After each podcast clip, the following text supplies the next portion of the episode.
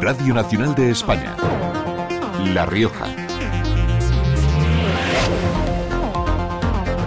¿Qué tal? Buenas tardes. La Rioja se encuentra entre las comunidades con menor tasa de riesgo de pobreza o exclusión social, con un 22% de la población. Son datos de la tasa AROPE que facilita el Instituto Nacional de Estadística. También destaca que cerca del 17% de los riojanos está en riesgo. Es lunes, es 26 de febrero y actualizamos las noticias de La Rioja, pero antes conocemos el estado del tráfico en nuestras carreteras. DGT Alba Arit, buenas tardes. Buenas tardes. Momento tranquilo la red de carreteras de La Rioja, pero aún así les vamos a pedir que tengan mucha precaución, porque las obras de mantenimiento de la LR 308 en Grañón podrían llegar a dificultar el tráfico, por lo que les recomendamos que moderen la velocidad. Y en cuanto a la previsión del tiempo, Agencia Estatal de Meteorología, Marta Larcón, cuéntanos. Muy buenas tardes. De cara a mañana en La Rioja tendremos cielo nuboso cubierto con precipitaciones más frecuentes en el oeste. La cota de nieve descenderá a los 500.000 metros y las temperaturas máximas también descenderán, quedándose en cifras de 10 grados en Alfaro y Calahorra, 9 en Logroño, 8 en Arnedo y Arogo 7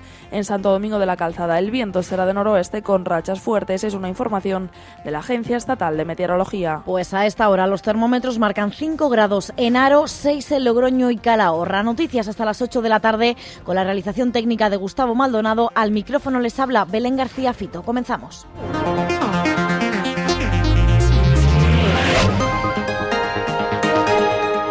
La Confederación Hidrográfica del Ebro adopta medidas preventivas en embalses de La Rioja, el País Vasco y Navarra, además de en todos los afluentes de la margen izquierda del río Ebro. Todo ante las importantes crecidas que se esperan por las precipitaciones de hoy y de la previsión para toda la semana. Estas crecidas podrían llegar a ser extraordinarias y con capacidad de generar afecciones significativas en los distintos cauces. Eso sí, el máximo de la crecida del Ebro a su paso por Logroño se espera para la primera mitad del miércoles miércoles. María Luisa Moreno es la jefa de hidrología del H. Las últimas precipitaciones previstas pueden llegar a superar los 100 litros por metro cuadrado en un día. Esta situación de intensas precipitaciones asociada a la previsión de temperaturas, eh, es decir, a la cota de nieve, va a dar lugar a crecidas importantes en muchos de los afluentes de la margen izquierda del Ebro, desde la cabecera hasta el Aragón. Como decíamos, el máximo de la crecida a su paso por aquí, por Logroño, se espera para el miércoles. Estas crecidas incluso pueden llegar a ser, en algunos tramos fluviales, extraordinarias y capacidad de generar afecciones significativas eh, siempre es posible porque nos hallamos en umbrales de, caudales que están próximos a la máxima capacidad de los mismos. Y por cierto que los embalses riojanos superan el 75% de su capacidad tras un ligero incremento en los últimos días.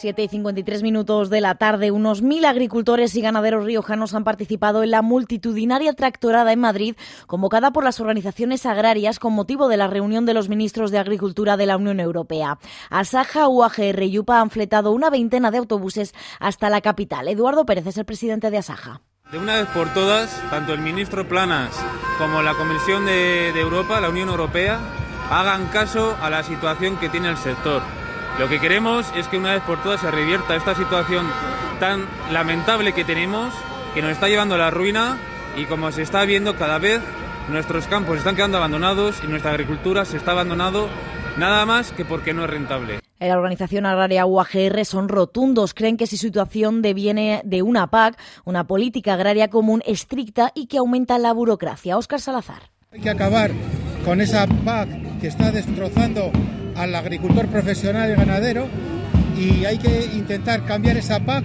eh, y lo tiene que hacer la Unión Europea. También hay que pedir el apoyo del Gobierno Nacional en todo lo que pueda apoyar al sector agrario y también los gobiernos regionales que también tienen que decir, para eso son los gobiernos, ¿no? Entre todos hay que intentar darle la vuelta a esto porque si no, el campo, los agricultores, que somos los que producimos alimentos y toda la sociedad vamos a pasar apuros. Por cierto, que la Policía Nacional y la Guardia Civil han tramitado 308 sanciones por las protestas agrarias en La Rioja que se iniciaron el pasado 6 de febrero. La mayoría de ellas, cerca de 250, son de tráfico y 60 por incumplimiento en materia de seguridad ciudadana. Y más protestas, la del sector financiero en La Rioja que se ha sumado hoy al paro parcial convocado en todo el país. Una huelga de dos horas que han secundado, según los sindicatos, casi el 85% de los cerca de mil trabajadores de la región. Se trata de una primera advertencia, dicen, antes del gran paro previsto para el 22 de marzo. Piden una subida salarial y una mayor dotación de personal. José Vicente Saiz, de Comisiones Obreras. Estamos en beneficios históricos ahora mismo, eh, repartos de dividendos a los accionistas también históricos y subidas de la cúpula directiva también histórica y no, no se está repercutiendo en las personas que realmente son los que han generado esos mismos beneficios. Pues este paro parcial ha sido solo un aviso. Si la patronal no da su brazo a torcer, los sindicatos han convocado una huelga de 24 horas el próximo 22 de marzo. El Gobierno de La Rioja prepara un plan de acceso a la vivienda en el mundo rural para los menores de 45 años. Son ayudas directas que pueden alcanzar hasta los 40.000 euros en los pueblos de menos de 500 habitantes. Estas subvenciones pretenden complementar las ayudas estatales a la compra o rehabilitación de vivienda. Para ello, amplían la edad de los destinatarios. Se pasa de los 35 a los 45. Gonzalo Capellán, presidente del Gobierno de La Rioja. Hoy día, sabiendo el envejecimiento de la población en el medio rural de los pequeños municipios, creemos que cualquier persona o unidad familiar que con menos de 45 años quiere establecerse y decide quedarse en un municipio de La Rioja puede hacerlo porque también serán beneficiarios de estas ayudas. Y el Servicio Riojano de Salud contará este año con una nueva central de esterilización con un presupuesto de 3 millones de euros y por ella pasarán los instrumentos utilizados en las 30.000 intervenciones quirúrgicas que se hacen cada año. Jesús Álvarez, gerente del SERIS. Es una central de esterilización que incorpora la última tecnología y que además, como beneficio colateral, las nuevas tecnologías, no en este hospital, en cualquier otro hospital, cada vez son em, más em, sostenibles en cuanto a la tecnología que utilizan y son más seguras para los trabajadores, dos hechos que también nos parecen de suma eh, importancia. Radio Nacional de España, La Rioja. Logroño pondrá en marcha desde el próximo mes de marzo un plan de dinamización del comercio local. Este plan de choque tendrá medidas que se desarrollarán durante todo el año con el fin de proyectar el comercio al entorno metropolitano de la capital riojana, a la región y a las comunidades vecinas. Para ello, potenciarán elementos como la experiencia en compra física. Miguel Sainz es el concejal de promoción. Eso significa facilitarles, sobre todo a la gente que viene de los municipios de alrededor, facilidades de aparcamiento. Eh, teníamos algunas ideas novedosas en el programa electoral que vamos a poner en marcha. Y también eh, la idea que tenemos es eh, hacer algunos primeros de cada mes una fiesta en diferentes zonas comerciales de la ciudad de Logroño para poner en valor esa cultura del comercio o cuco y tener darle continuidad. Y seguimos en Logroño porque nunca más las invisibles es el lema que el ayuntamiento ha preparado para el próximo 8 de marzo, Día Internacional de la Mujer. Quieren potenciar el talento femenino que se ha silenciado a lo largo de la historia.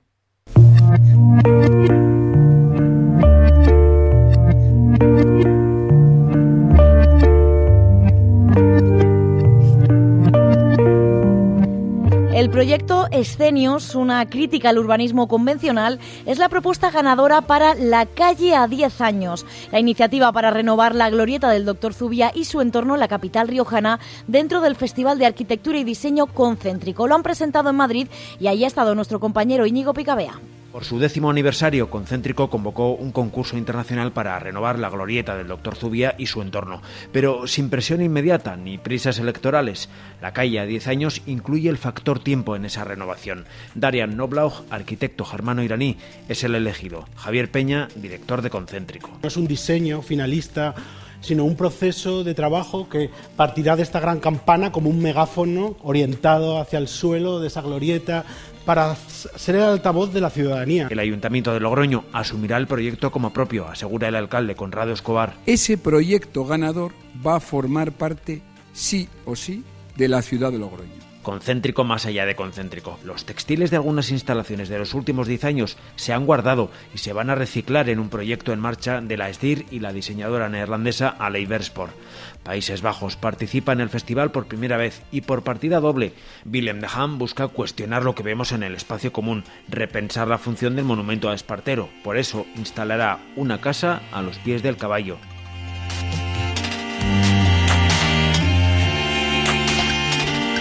Pues así, con la cultura terminamos. Hacemos un nuevo repaso a la actualidad de La Rioja mañana a partir de las 7 y 25. Feliz tarde.